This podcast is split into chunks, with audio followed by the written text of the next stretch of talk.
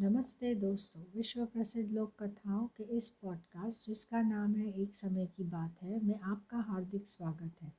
तो चलिए, आज शुरू करते हैं कहानी किस्मत, जो कि नेपाल की एक बहुत मशहूर लोक कथा है। चंदन नगर का राजा चंदन सिंह बहुत ही पराक्रमी और शक्तिशाली था।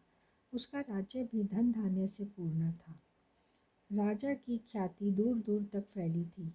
एक बार चंदन नगर में एक ज्योतिष पधारे जिनका नाम था भद्रशील उनके बारे में विख्यात था कि वे बहुत ही पहुँचे हुए ज्योतिष है और किसी के भी भविष्य के बारे में वह सही सही बता सकते हैं। वे नगर के बाहर एक छोटी कुटिया में ठहरे थे। अब ज्योतिष भद्रशील नगर छोड़कर जाने लगे तो उनकी इच्छा हुई कि वे भी राजा के दर्शन करें। उन्होंने राजा से मिलने की इच्छा व्यक्त की और राजा से मिलने की अनुमति उन्हें सहर्ष मिल गई। राज दरबार में राजा ने उनका हार्दिक स्वागत किया। चलते समय राजा ने ज्योतिषी को कुछ हीरे जवाहरत देकर विदा करना चाहा, परंतु ज्योतिषी ने यह कहकर मना कर दिया कि वह सिर्फ़ अपने भाग्य का खाते हैं। राजा की दी हुई दौलत से वह अमीर नहीं बन सकते। राजा ने पूछा, इससे क्या तात्पर्य है आपका गुरुदेव? कोई भी व्यक्ति अपनी किस्मत और मेहनत से गरीब या अमीर होता है। यदि राजा भी किसी को अमीर बनाना चाहे तो नहीं बन सकता।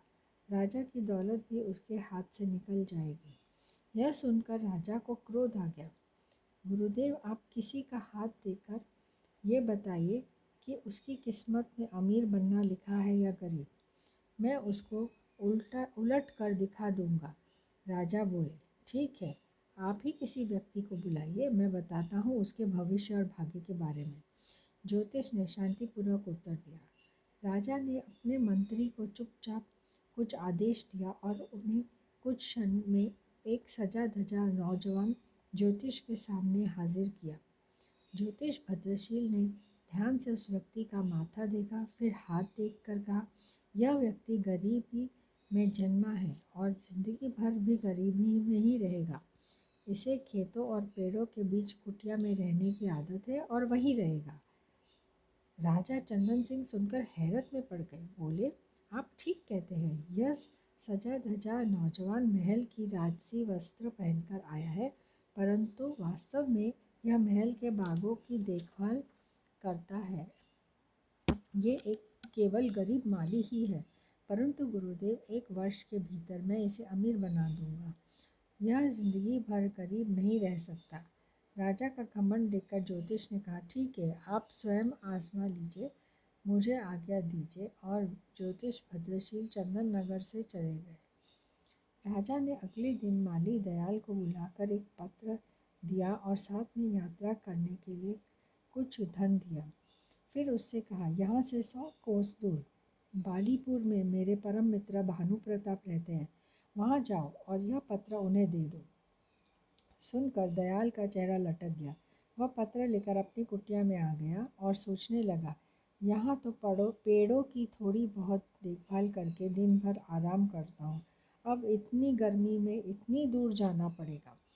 परंतु राजा की आज्ञा थी, इसलिए अगले दिन सुबह तड़के वह चंदन नगर के से पत्र लेकर निकल गया। दो गाँव पार करते करते वह बहुत थक चुका था। और धूप चढ़ने लगी थी। इस कारण से उसे भूख और प्यास भी ज़ोर से लगी थी। वह उस गाँव में बाज़ार से भोजन लेकर एक पेड़ के नीचे बैठकर खाने लगा। अभी आधा भोजन ही कर पाया था कि उसका एक अन्य मित्र जो खेती ही करता था मिल गया। दयाल ने अपनी परेशानी अपने मित्र टीकम को बताई। सुनकर टीकम हंसने लगा, बोला इसमें परेशानी की क्या बात है? राजा के काम से जाओगे, खूब आव भगत होगी। तुम्हारी जगह मैं होता तो खुशी खुशी जाता। यह सुनकर दयाल का चेहरा खुशी से खिल उठा। तो ठीक है भैया, टीकम, तुम ही यह पत्र देकर, लेकर चले जाओ। मैं एक दिन यही आराम करके वापस चला जाऊँगा। टीकम ने खुशी खुशी वह पत्र ले लिया और दो दिन में बाली नगर पहुँच गया। वहाँ का राजा भानु प्रताप था। टीकम आसानी से भानु प्रताप के दरवाजे तक पहुँच गया और सूचना भिजवाई कि चंदन नगर से राजा का दूत आया है। उसे तुरंत ही अंदर बुलाया गया। टीकम की खूब आवभगत हुई। दरबार में मंत्रियों के साथ उसे बिठाया गया। और जब उसने पत्र दिया तो भानु प्रताप ने पत्र खोला। पत्र में लिखा था, प्रिय मित्र, यह बहुत योग्य एवं मेहनती व्यक्ति है। इसे अपने राज्य में इसकी इच्छा अनुसार 400 एकड़ ज़मीन दे दो और उसका मालिक बना दो। यह मेरे पुत्र समान है। यदि तुम चाहो तो इसे अपने पुत्री का विवाह भी करा सकते हो। आप वापस आने पर मैं भी उसे अपने राज्य के पाँच गाँव इनाम में दूँगा। राजा भानु प्रताप को लगा कि यह सचमुच में योग्य व्यक्ति है। उसने अपनी पुत्री व पत्नी से सलाह करके पुत्री का विवाह टिकम से करा दिया और चलते समय ढेरों हीरे ज्वारत देकर विदा किया। उधर आलसी दयाल थका हारा अपनी कुटिया में पहुँचा और जाकर सो गया। दो दिन सोता ही रहा। फिर सुबह उठकर पेड़ों में पानी देने लगा। सुबह जब राजा अपने बाग में घूमने निकला तो दयाल से पत्र के बारे में पूछा। दयाल ने डरते डरते सारी बात राजा को बता दी। राजा को बहुत क्रोध आया और साथ ही ज्योतिष की भविष्यवाणी भी याद आई। परंतु राजा ने सोचा कि यह, कि कहीं भूल चुक में भी हो सकता है। अतः वह एक बार फिर प्रयत्न करके देखता है कि दयाल को धनी किस प्रकार बनाया जाए। तीन चार दिन पश्चात दयाल राजा का गुस्सा कम करने की इच्छा से खेत में बड़े बड़े तरबूज तोड़कर लाया और बोला, सरकार, इस बार फ़सल बहुत अच्छी हुई है। देखिए, खेत में कितने बड़े बड़े तरबूज हुए हैं। राजा खुश हो गया। उसने चुपचाप अपने मंत्री को इशारा कर दिया। मंत्री एक बड़ा तरबूज लेकर अंदर चला गया और उसे अंदर से खोल खाल कर उसमें हीरे जवाहरात भर, भरवा दिए और जो त्यों छुपा कर ले आया। राजा ने दयाल से कहा, हम आज तुमसे बहुत खुश हुए। तुम्हें इनाम में यह तरबूज देते हैं। सुनकर दयाल का चेहरा फिर लटक गया। वह सोचने लगा कि राजा ने इनाम दिया भी तो क्या। वह बड़े उदास मन से तरबूज लेकर जा रहा था।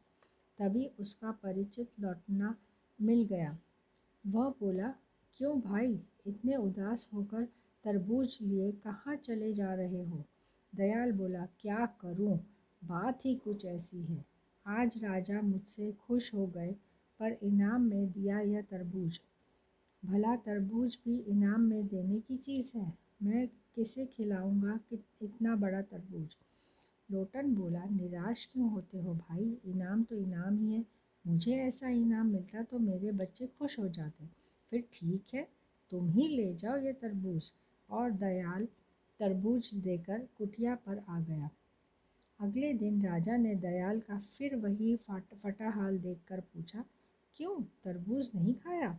दयाल ने सारी बात चुपचाप बता दी। राजा को दयाल पर बड़ा क्रोध आया। पर कर क्या सकता था राजा?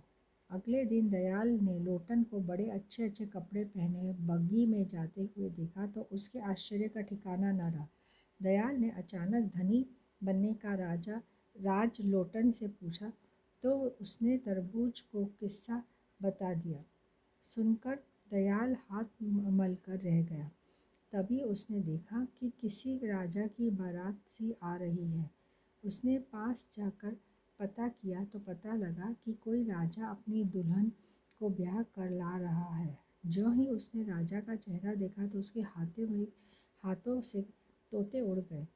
उसने देखा राज सवारी पर टीकम बैठा था। अगले दिन टीकम से मिलने पर उसे पत्र की सच्चाई पता चली, परंतु अब वह कर भी क्या सकता था? राजा ने भी किस्मत के आगे हार मान ली और सोचने लगा, ज्योतिष ने सच ही कहा था, राजा भी गरीब को अमीर नहीं बना सकता, यदि उसकी किस्मत में गरीब रहना लिखा है। अब राजा ने ज्योतिष भद्रशील को बहुत ढूंढवाया, पर उनका कहीं भी पता ना चला। आशा करती हूँ दोस्तों कि आज की कहानी आपको बहुत अच्छी लगी होगी। किस्मत तो किस्मत है फिर मिलेंगे जल्द ही एक नई कहानी के साथ। Happy listening